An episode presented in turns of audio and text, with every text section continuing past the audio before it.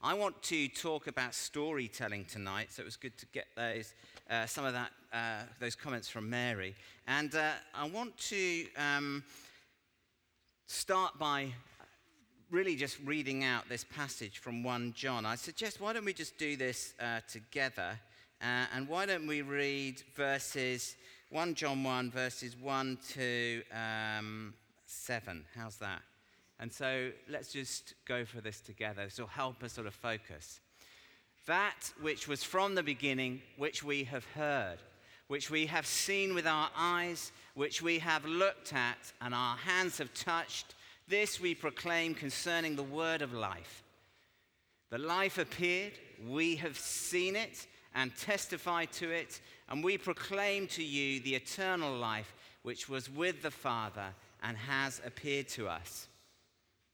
We proclaim to you what we have seen and heard, so that you also may have fellowship with us.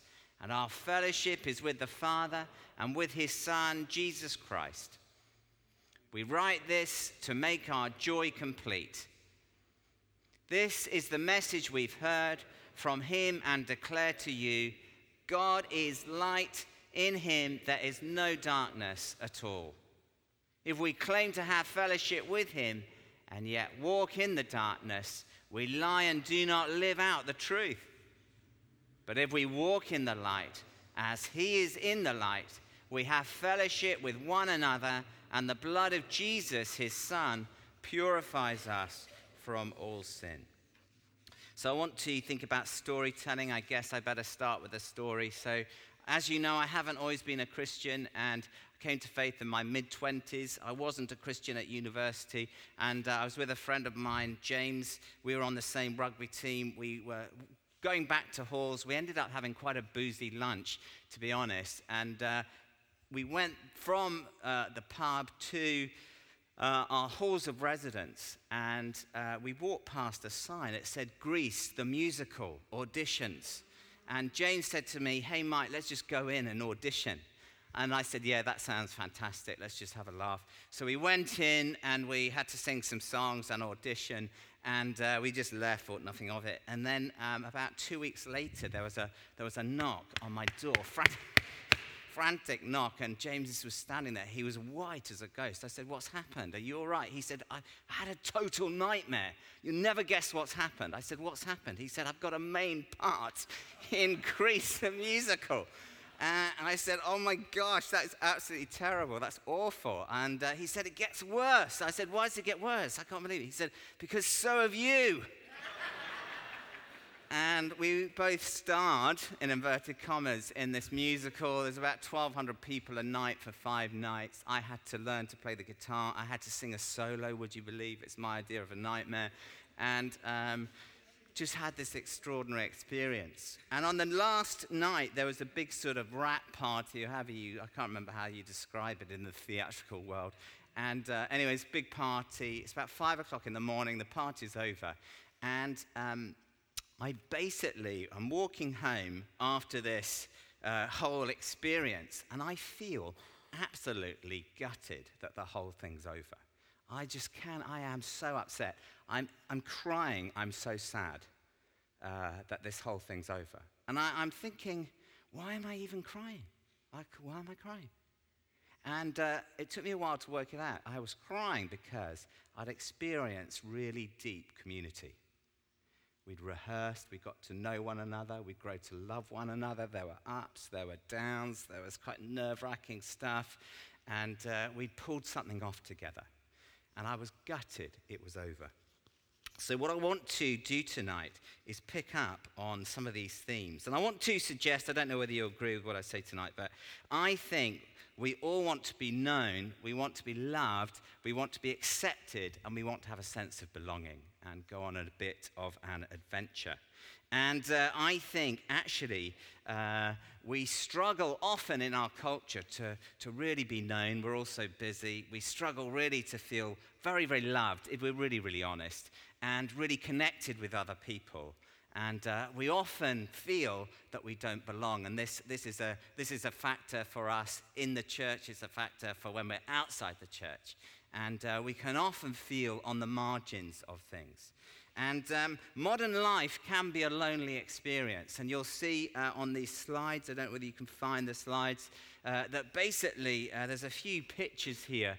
This artist um, called Edward Hopper, he was an American guy, and uh, he, he, he's archetypal uh, for showing uh, modern life uh, and its disconnected uh, nature. If you flip forward, um, the next slide, and then the next slide.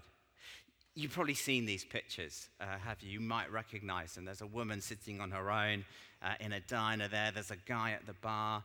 And uh, on this next slide, he captured a married couple. And just there's not a connection there. There's not um, uh, uh, belonging and, and deep uh, togetherness there. And Hopper, actually, this was painted in this, he painted in the 30s, 40s, 50s. And uh, actually, uh, he captured this sense of the disconnection of modern life. Actually, I want to suggest tonight that often in the busyness with cultural changes, actually, uh, we feel even more disconnected now, sort of 50 years on. And I don't know whether you know this person on this next slide. Um, I don't know whether you recognize her. Do you recognize this woman? This is Tracey Crouch. I hadn't seen her before, but she's basically Britain's new minister, government minister for loneliness. Uh, she was appointed in January, and she's got quite a considerable brief. And basically, there was a big study done. Uh, Jo Cox, actually, following her death, had set up a commission on loneliness. And it concluded that millions and millions of people in the country actually feel lonely. Nine million is the figure. And uh, they started their work with elderly people. And uh, actually, a lot has been done with elderly people, but they've realized that actually, younger people, everyone is feeling increasingly disconnected and like they're not really uh, loved, known, connected, and belonging as much as they would like to be. Now, you, you might be sitting there thinking, that's not true of me, that's fine. Uh, but I want to just think about this uh, this evening. And um, actually, uh, what is loneliness? Here's a definition Loneliness is the experience of failure to satisfy the basic human need for deep personal relationships with other people. This gives rise to a sense of feeling excluded or uh, potentially rejected uh, and not really mattering to anyone. And uh, actually, um, what has happened is uh, uh, the images we see, the Hollywood films, uh, the stuff we watch on TV, everyone does seem to be really connected. And actually, it, it can put us in a position of shame so we don't talk about this stuff uh, when we do this. And lots of people, studies are saying, they actually feel that they look at everyone else and think, gosh, it's everyone else at school who's got friends. It's just, it's just me who feels a bit on the edge. Or at university, they seem to have, know everyone. They're the sporty, they're in the sporty crew, the cool crew, or, or uh, actually they're the good looking crew, whatever it is. And I feel a bit uh, in, uh, on my own with this. And uh, actually, um, there can be a big issue today of, of not having the time for relationships, busyness, email, uh, iPhones, smartphones, beep, beep, beep, beep, beep, uh, even social media. The studies are saying actually, in many ways, it's brought people together, but actually, the overriding sense is that it's, it's, it's disconnected people because it's created this narcissistic, Instagrammed, airbrush, perfect sort of world. And you just, I, am just not like that. And you look at everyone else having an amazing time, and you kind of just think, oh gosh, it's probably just me who leads this relatively normal existence of feeling a bit human and uh, good days, bad days, and everyone seems to know everyone and get all the likes. It's, it's not me. Uh, and so, uh, I want to just say tonight that actually storytelling can help us overcome a feeling of not feeling loved and not feeling connected, not like we're belonging. And uh, I want to unpack this now. I want to do this reasonably fast tonight because I want to just leave some time for prayer. Now, the first thing, uh, the first story we need to hear, you'll see on this next slide, is we need to hear the story of God our Father in heaven. He knows us, He loves us, He wants to connect with us and uh, he wants us to have a sense of uh, belonging. And one of the interesting things from these verses in 1 John is that the disciples, the first disciples, were great storytellers. They took it really, really seriously. You'll see on this next slide these verses.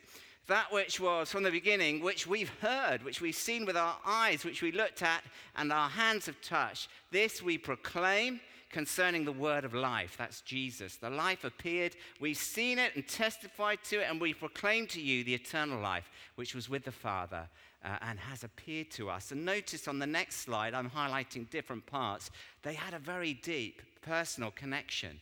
Uh, with Jesus, which we've heard, hello, we've seen with our eyes, we've looked at, our hands have touched, we've seen him, he's appeared to us.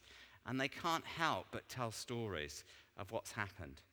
And uh, I want to suggest we need to hear the God story over and over again in our lives if we're to feel uh, uh, connected and a sense of belonging. We need to hear all sorts of stories Jesus' life, death, resurrection.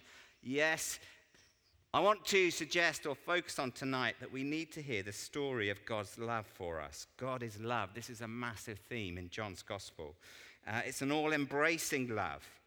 He welcomes everyone. He wants everyone to be connected. Think of um, uh, the woman by the well, the Samaritan woman. It's a radically inclusive love. He shouldn't have been talking to a Samaritan, let alone a woman.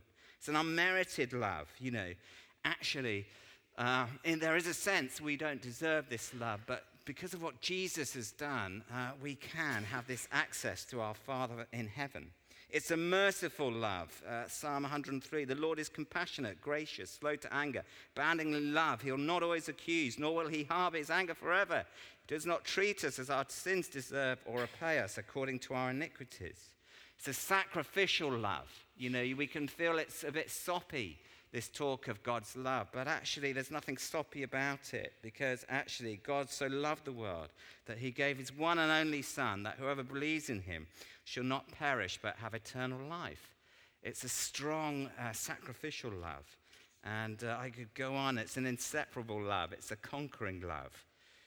And we need to hear the story of God's love for us in a culture which is disconnecting us, isolating us, uh, often looking glossy and like everyone else is having a great time. We need to hear that story. And uh, I want to encourage us as a church to be telling stories like the first disciples did of what God is doing. I love the stories in the services, but can, can we keep bringing stories of what God is doing? Because what Jesus did, he took on flesh. John is big on this, and he showed us what God was like.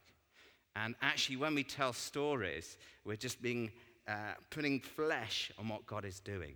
This is what happened to me last week. This is what happened, whatever it might be. So let's be storytellers. The second thing I want to suggest tonight is we need to keep telling um, our story to God. It sounds strange, but you know, Bex and I were in a, uh, took the boys out for a birthday meal, uh, I think it was last year actually, and we noticed there were a couple just on a table next to us. And they were there for about an hour, maybe. They had some pizza and a drink. They didn't actually say a word to one another. And uh, you sort of noticed we were watching them. And uh, uh, they didn't communicate uh, at all. And uh, actually, the only thing they did is he took a photo of the food. and posted it online, probably with a comment saying, amazing food, having an amazing night out with da da da da da, incredible but you know they didn't say anything. And uh, we can end up uh, actually not connecting with god. We need to keep telling god our story i want to suggest tonight.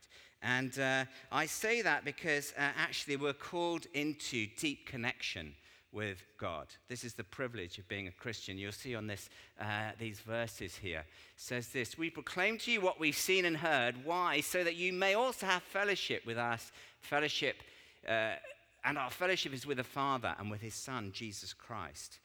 So I want to just think about what this fellowship might mean. Actually, if you had to uh, translate this word, it's koinonia in Greek. It probably connection is what you would translate it as. It's deep connection.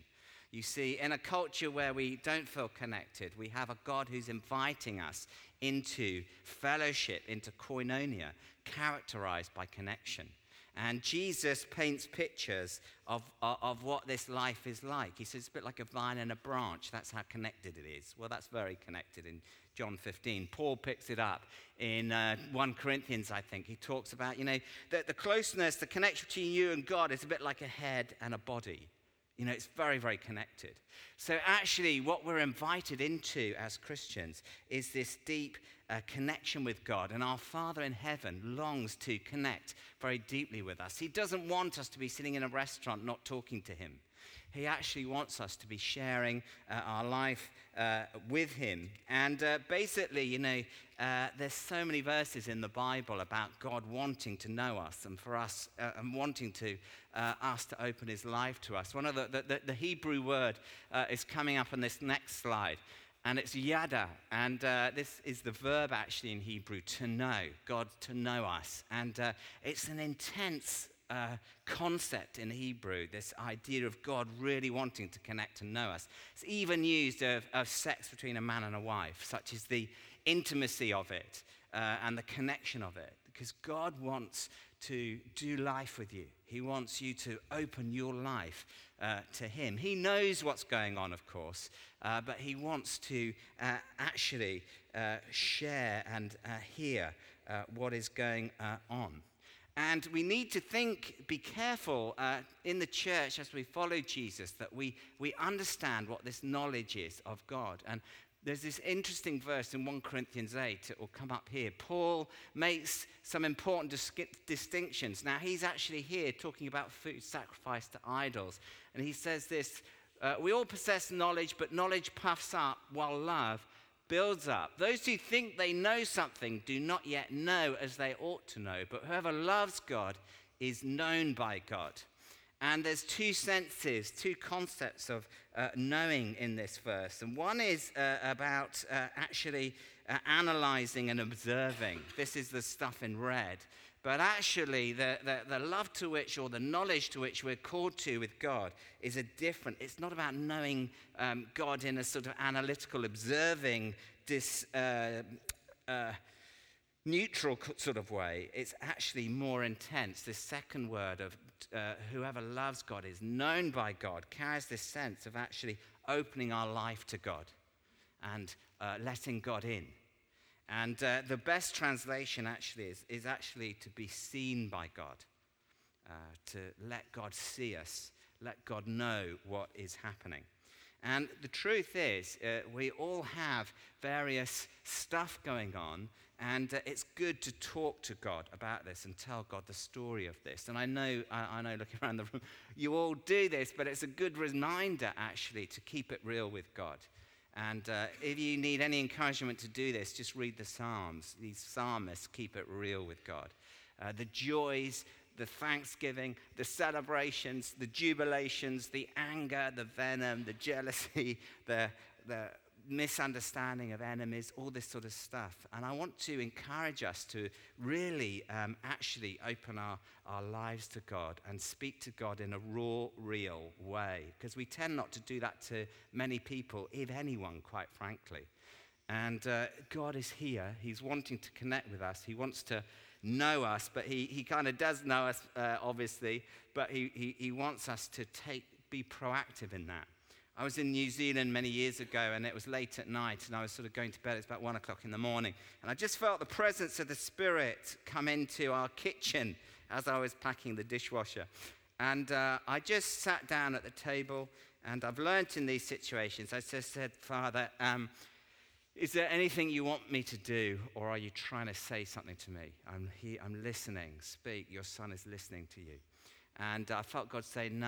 Uh, he said, I just want to be with you.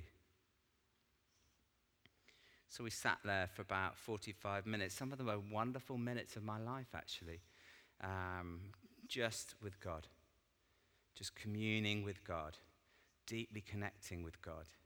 And uh, this is uh, important that we, we do this, that we don't forget. It's a really real relationship with the Lord that we're offered. Okay, so um, the third thing, are you with me so far? So I think what I'm saying is, first of all, let's be people who um, keep telling the God story, and we need to keep hearing the God story. Secondly, keep being known by God and telling God our story. What's really going on? What, what really are our doubts? What really are our frustrations? All that sort of stuff. And then we need to keep telling our story to others in a small group.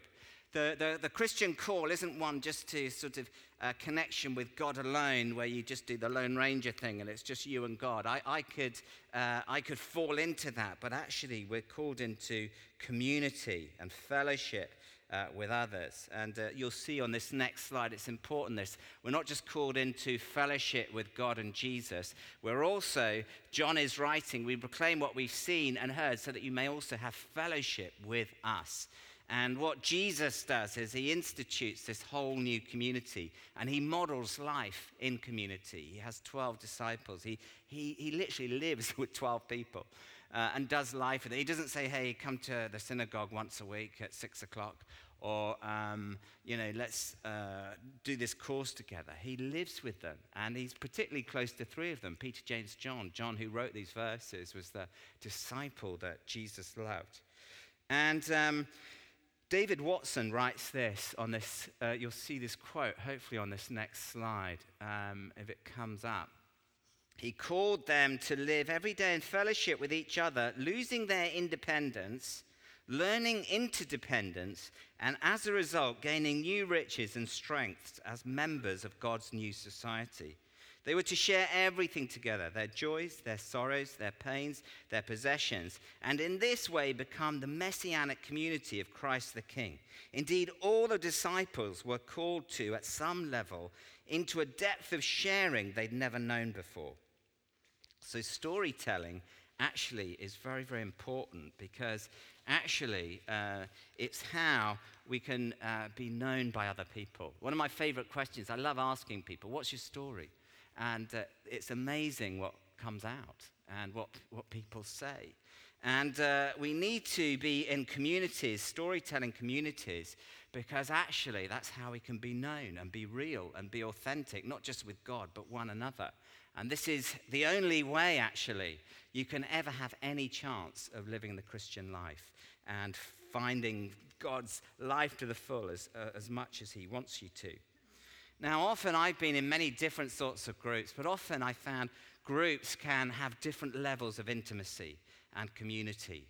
And, um, you know, some well, people will talk about the spiritual life, some people might talk about work. Uh, I haven't been in many where uh, people really share what they're struggling with, or I've, I've, been in very few. I've been in some men's groups where people uh, share what they're really ashamed of or what, what's hidden. But actually, on the whole, we need to make sure that the communities we're part of are authentic communities. I want to show you a photo of this um, guy. This guy is a guy called M. Scott Peck. You may have heard, from, uh, heard of him. He is, uh, was an American psychiatrist. He was uh, treating uh, soldiers and uh, he was a Buddhist. He became a Christian. He wrote a book called The Road Less Traveled in 1978. It was published. I read it, and actually, that catapulted me into exploring spiritual things. So, I actually, he does, he's never met me. He won't know. He's dead now. But actually, uh, I, I uh, owe a lot to this guy. And he said, actually, there's various stages to authentic community. And I just want to leave this with you for you to think about as you think about the communities you're part of, or maybe you're in a community, what you might go for. He says basically, most communities start as pseudo communities. He said uh, everyone is desperate they work and they're all being very pleasant and nice to one another. And uh, he said the problem with that, that's often not a really uh, deep community. And he said often, often communities never get beyond that. And he said to get beyond that, what people have to do is go into stage two, which is chaos, where people are really honest about what's going on. And this could apply to a small group or, or, or whatever, in a marriage or in a relationship, in a, a, a business setting. But whatever, he says, you've got, people have to be honest about really what's going on. And he said it's chaos, this theory, because people are still trying to bury it and put it under the carpet. And he said this can feel really uncomfortable. And uh, he said, often what happens, people try and organize the next bit, try and organize themselves into community and bring some degree of order, and everything's fine here, let's just blah, blah, blah. He says, actually, organization just kills community. It, it doesn't do, uh, doesn't produce uh, an authentic community. He said, actually, the next stage, if you're going to ever get to authentic communities, the people in the community have to empty themselves of their prejudices, their desire to control, that desire to, even he says, help other people in the group, because he says a lot, often his theory, it's a bit harsh, he said that can be quite self serving in the initial phases. And he said, you need to just be together and let people be. And he says, when you do that, you can actually get incredibly vulnerable because it becomes a safe place and then authentic, authentic community uh, happens. Now, I tell you that just for your, you might think that's rubbish, but I just, that's worth thinking about. I read that about in about 1996. I've never forgotten it. Uh, and uh, it's worth just thinking what community, what sort of community uh, am I part of? So I'm stopping there. We've got to be people who hear God's story over our lives regularly. This is where Sunday gatherings, the church is so important. Reading the Bible is so important. We need to be people who tell God uh, our story, are real with God, in other words, and uh, really real and honest. And actually, if we're really to find life and life to the full, we need to find a community where we can do that too and be really real, really honest with other people. A small group, a safe group, who can support us, pray for us, champion us. And when we do that, we'll find authentic community. And actually, that's desire, those desires to be loved, to have a sense of belonging, to feel connected, uh, and to actually pull something off with a group of people, uh, actually can become realized.